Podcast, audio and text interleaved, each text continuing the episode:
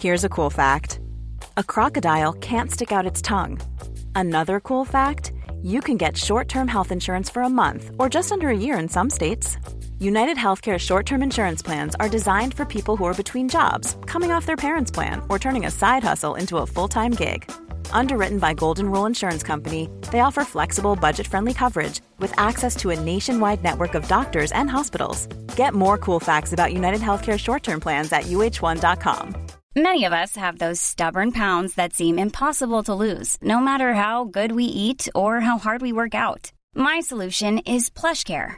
PlushCare is a leading telehealth provider with doctors who are there for you day and night to partner with you in your weight loss journey. They can prescribe FDA-approved weight loss medications like Wegovy and Zepbound for those who qualify.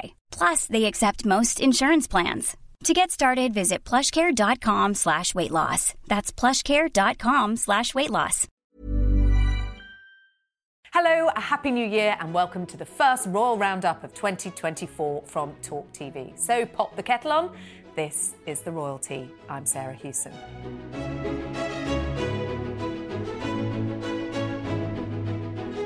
Coming up today, pressure continues to grow on Prince Andrew as the unsealing of hundreds of pages of court documents connected to the Jeffrey Epstein scandal continues. Plus, how Queen Camilla has released a new podcast. And a year on from Spare, we reflect on where Harry and Meghan are now. Joining me to discuss all of that and lots more, a royal commentator and Talk TV regular Afua Hagan, and the Evening Standard's royal editor Robert Jobson.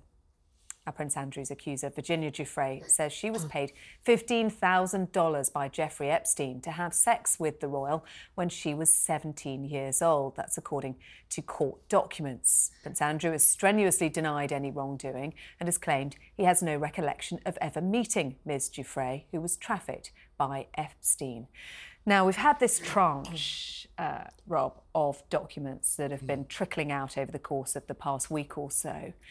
How damaging do you think they have been to Prince Andrew?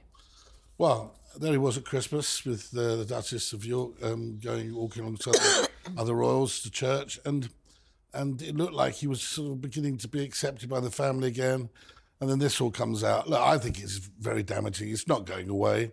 Um, Alan Dershowitz has said that he should have fought the case. Um, and um, I think we know at the time he wanted to fight the case. Um, but you know, whilst these things keep coming out, there may not be particularly any more new new revelations. It's just more of them. It's just the, the same old story.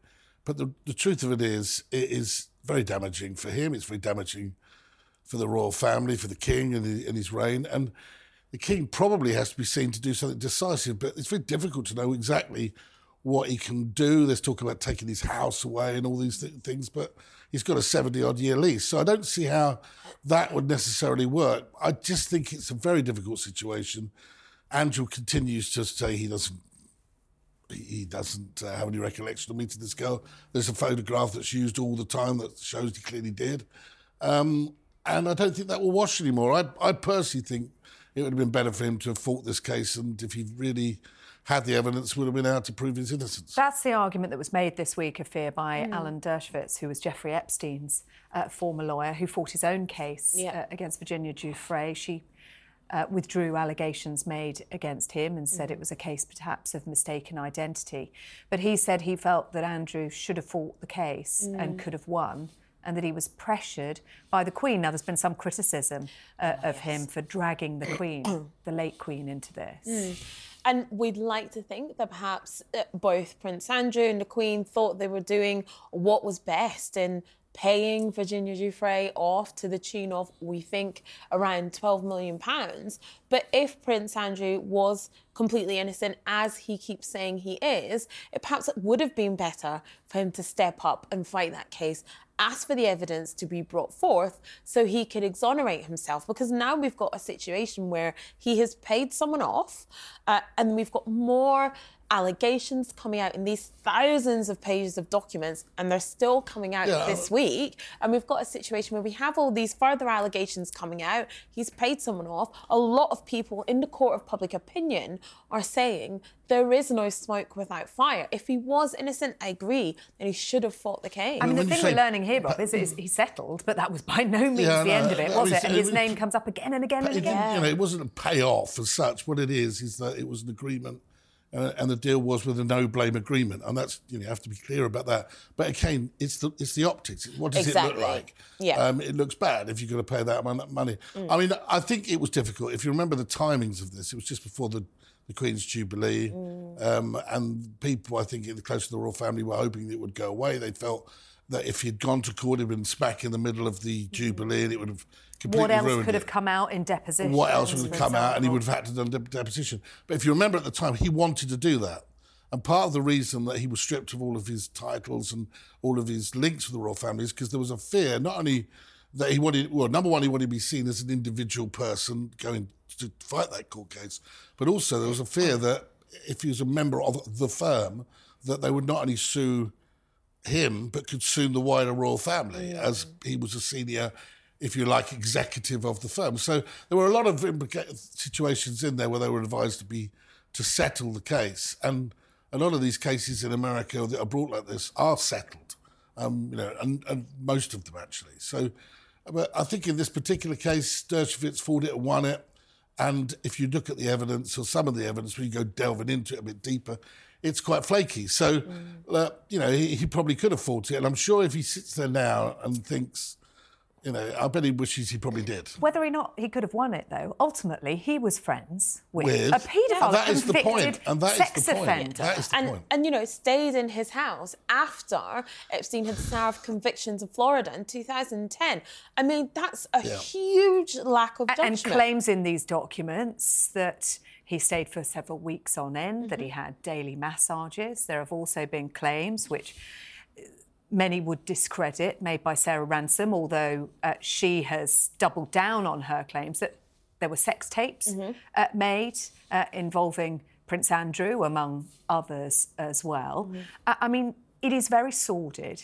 Very. It is very sensational. Yeah. And to have a member of the royal family included It's- in this it's is awful. excruciating. It is, and it must be every single time it comes up. You know that the story isn't going to go away. We know the story isn't going to go away. There'll be more and more stuff that comes out over the year, over the months and years. Mm.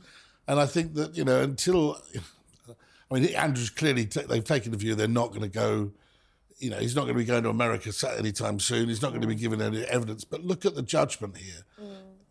His, his relationship with Epstein, just as you said, his relationship with Ghislaine Maxwell, who was, you know, a guest at the palaces and all these things, it was it was dreadful judgment. And at the very least, you know, he, he should have been probably, you know, asked to step back from royal duties anyway. Uh, even if even if he'd fought the case, the bottom line here is that um, you know he's clearly not going to be be able to be rescued. He's not going to be able to come back into the royal spotlight. I think it was probably a mistake, mistake him even being seen alongside the other royal members of the royal family. But he was a- like the year before as well, wasn't he? It and wasn't then the you first saw the, time. then there were video in, and that was that ridiculous conversation he had with why are you taking Yeah, pictures and yeah. we're Why not members of the press and all that, and it was just very odd. I mean, he's clearly not, you know, he's clearly in a bad place. He's Mm. clearly down.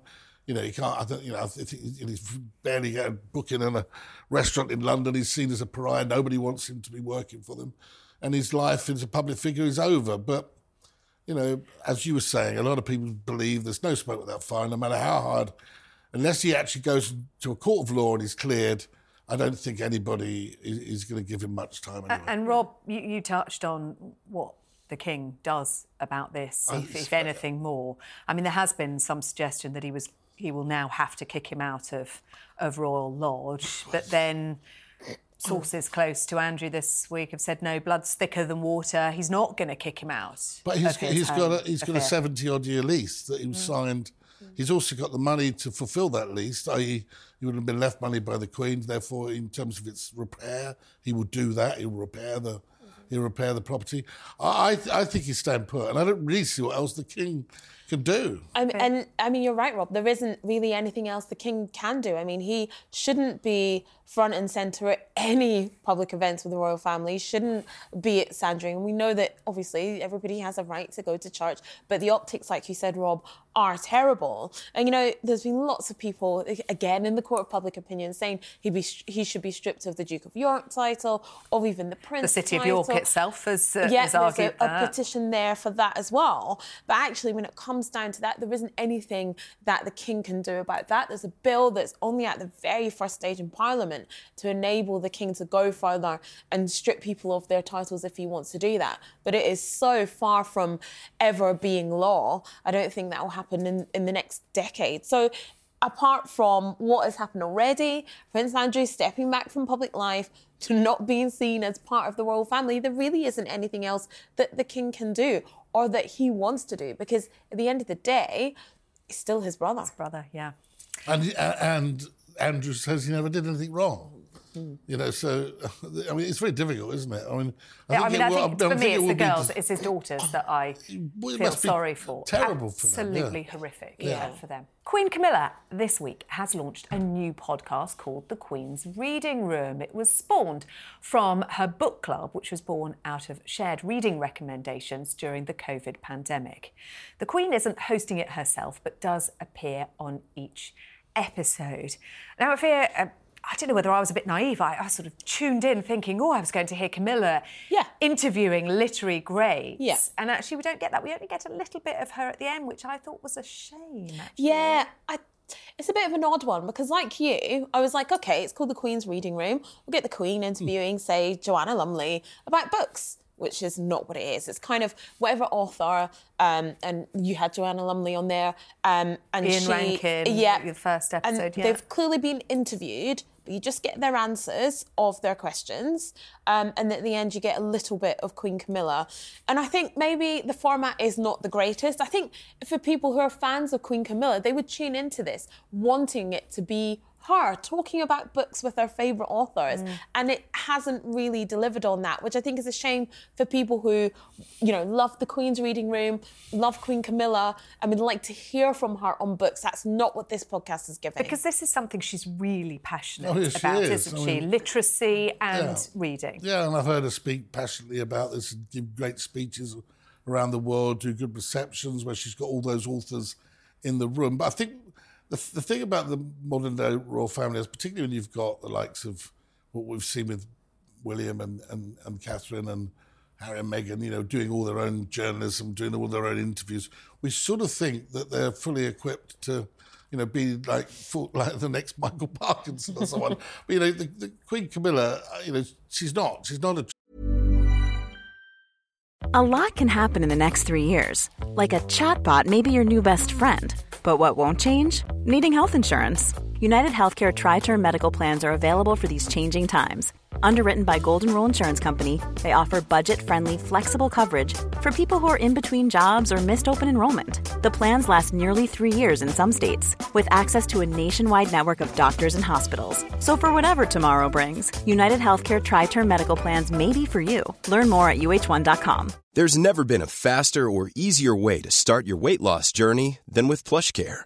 PlushCare accepts most insurance plans and gives you online access to board-certified physicians who can prescribe FDA-approved weight loss medications like Wegovy and Zepbound for those who qualify.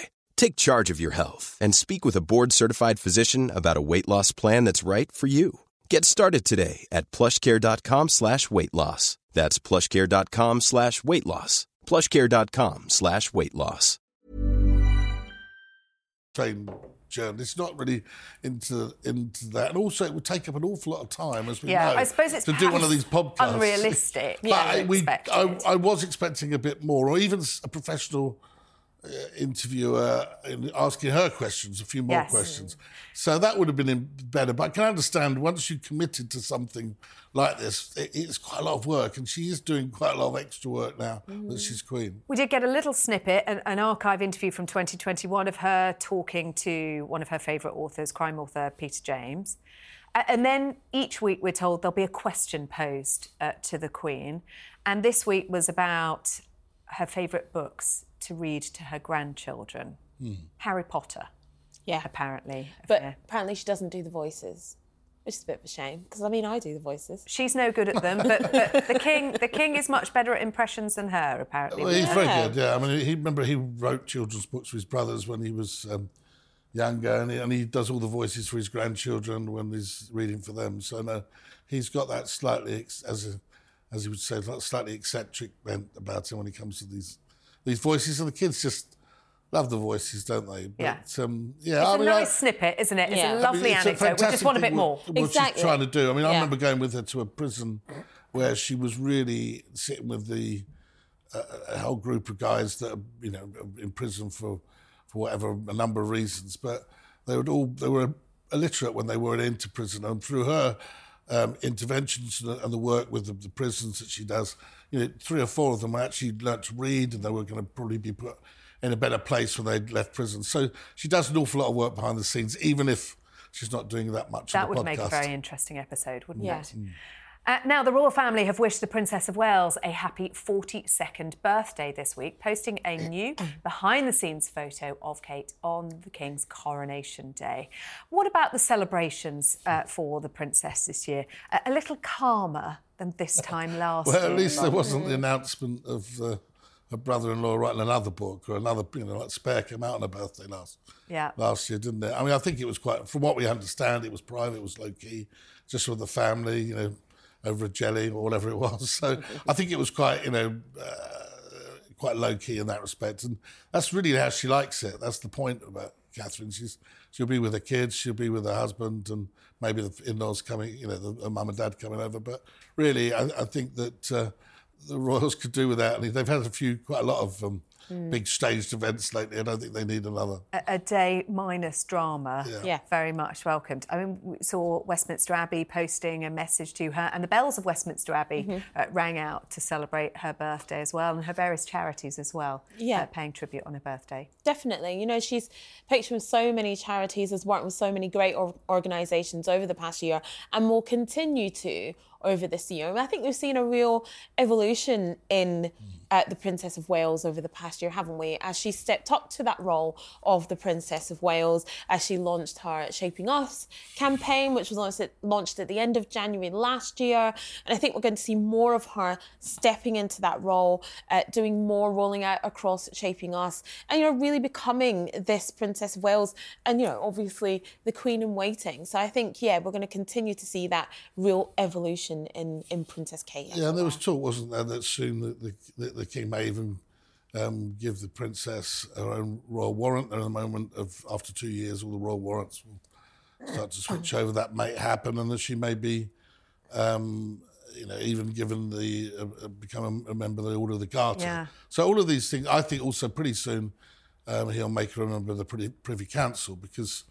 You know, that- you know, just like Camilla did when um, when Charles became king, she was in the uh, in the room um, for the for the signing of the proclamation. So I think all of these things will start happening because she's the, the second most senior uh, female member of the royal family, and I think all of these things will start to come into into play over the next eighteen months or so. Huge responsibility, Yeah, uh, a lot isn't it, really. on her I mean, shoulders? and she's done so brilliantly. If you think in, you know, if, you know, everyone talked about her being the girl next door. She had a pre-ordinary life, pre you know, middle class ordinary life, and then all of a sudden, you within the last thirteen years or so, fourteen years, you're, you know, you're a, a blink away from being the queen. It's quite an extraordinary story. Mm. Now, King Charles was intrigued by William and Oliver Ward's handmade Land Rover, which the youngsters were using at Sandringham in Norfolk when their family went to catch a glimpse of the royals on their way to church. Um, it was a really lovely uh, moment at Affair, wasn't it? These two little boys in the Land Rover that had been made by their grandfather. And um, it made me think, actually, of Prince Philip and his really love of the Land Rover. It really did, and you know that customized Land Rover that he had for his funeral. Um, these two little boys, but for a happier occasion. Their grandfather did an incredible job on that. Absolutely it amazing. Has to be said. Um, Not showing my boys. exactly these kids um, but the king you know asking them you know was it pedal was it motorized have you crashed into any trees um, and i think you know it's super cute their grandfather did an incredible job and it's really nice to see the king morning, sort of getting interested, chatted to them on the way into church and on the way out, came back over to have another look. So, and the mum saying it was pretty surreal. They just decided to go out for a walk with this Land Rover. They take it out most most Sundays. Heard that the king would, would be around and thought, why not show him and good for them? And these off the cuff moments give us a much greater insight, um, actually, don't Yeah, I they? mean, he's very Rob? kind and he's a nice guy, and and the, the king has always been. I always think very funny when he and he just and you know when he's talking to people and one to one, he's on the level with them, and he just seems to be very relaxed. But it must have reminded him when he was his two boys were young. They they had go karts brought to Highgrove and when he didn't know about it, and um, they raced around. He had this lovely meadow that had grown of wild f- grass, and they raced around the whole thing and. You know, I remember- Tore up the tore lawn up and the the lawn, and, my, and then he said to, I mean, it was my my friend Ken Wharfe who was down as bodyguard. He said he said to him, "Who do you think you are? Do you fancy yourself as the next Bernie Ecclestone?" so he like wrecked his entire lawn. But I mean, it is quite sweet. I mean, you know, sure, I'm sure if it was Prince Philip, he'd have probably been down there with his screw, you know, with his screwdriver to see how it all fitted Yeah, together. exactly. Harry and Meghan were once again the butt of the joke, this time at the Golden Globes on Sunday night. Comedian Jo Koy said it turns out Harry and Meghan were still getting paid millions of dollars for doing absolutely nothing. And that's just by Netflix. Um, I fear, I think it's fair to say it wasn't just Harry and Meghan who were the butt of the jokes. The royal yeah. family, Yeah. uh, the crown being Yeah. portrayed to succession, Yeah. uh, for example. But I, I mean, this follows on from Family Guy and South Park. Yeah. A year since the release of Spare. Yeah.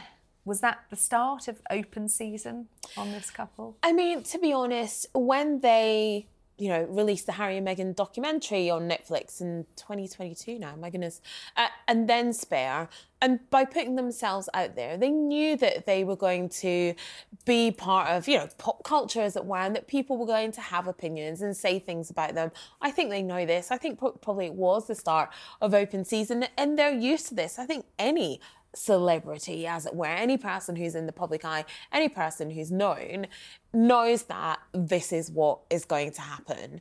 Um, and, you know, like you said, a year since Spare was released, still such a huge seller. You know, in that first week, 3.2 million copies across physical, audio, and digital. I mean, we cannot deny whether you liked the book or didn't. It shifted. It sold a heck of a lot of units. Um, Rob, the biographer Tom Bower this week claimed that they're in danger of losing all their millions and running out of, of money. I don't think we need to worry that this couple are on the bread, bread line yet, do we? I, I mean, you know, they've still got the Netflix deal. Meghan's signed with the talent agency WME, and she teased at the end of last year that there was some fun and, and exciting projects to come. And don't forget the money from Spare would have been a lot of money. Yeah. So, mm.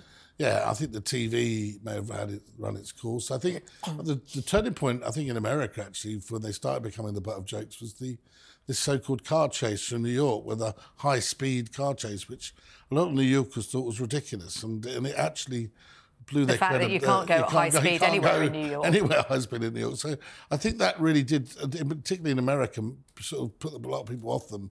And um, look, we'll, we'll see. I mean, I, I think that um, they're not going to run out of money. I think Tom might be wrong there because I mean, you know, Harry had you know thirty million quid in the bank before he did any of these deals. So it's all relative, I'm sure, but I, I'm sure they'll be fine. Uh, on the subject of Harry, he's to be inducted alongside Apollo 11 hero Buzz Aldrin as a living legend of aviation at a glitzy Beverly Hills ceremony to be hosted by John Travolta. Now, the Duke completed two tours of Afghanistan as a forward air controller and an Apache helicopter pilot, having flown countless training missions in the UK, the US, and Australia. He served for 10 years in the military, rising to the rank of captain. Um, he's going to be alongside Jeff Bezos, uh, Elon Tom Musk. Cruise, Elon Musk, Mm-hmm. Morgan Harrison Freeman. Ford, Morgan Freeman. Yeah. Um, are you surprised at, at this particular award, a legend Um, of aviation? A little bit. I mean, I wonder what the criteria was because, I mean, someone like Buzz Aldrin, Elon Musk, I can kind of understand. Uh, Morgan Freeman, I'm not sure, has maybe flown millions of planes. I just don't know. Um, but, you know, it is a bit of a strange one. But in saying that, you know, he was a helicopter pilot, was in the military for 10 years, Yeah, but he two wasn't- tours of I saw comments Afghanistan. saying, well, if that's your criteria, then Yeah, I hope everyone in the military is He going to wasn't get a the Bat- same. Battle of Britain pilot, was he? Or a I mean, at the end of the day, I think he sat at the back of the helicopter. But I, I think whenever these awards come around, you know they've got to get names there to sell the tickets. And I, I, I just think it's um, pushing the word legend, isn't it, really? I mean, yeah, he, he, he flew a helicopter and he did well in the, the war, but is he the same as Buzz Aldrin, one of the first men on the moon? I don't think so. Okay, um, thank you both very much indeed for joining us for our first programme of the year. That is all we've got time for this week. My thanks to Afua and Robert. If you want to join in the debate, please do leave a comment and make sure you subscribe if you don't want to miss a single episode. We will be back next week with all of the latest on the royal family. We hope you can join us and we'll see you then.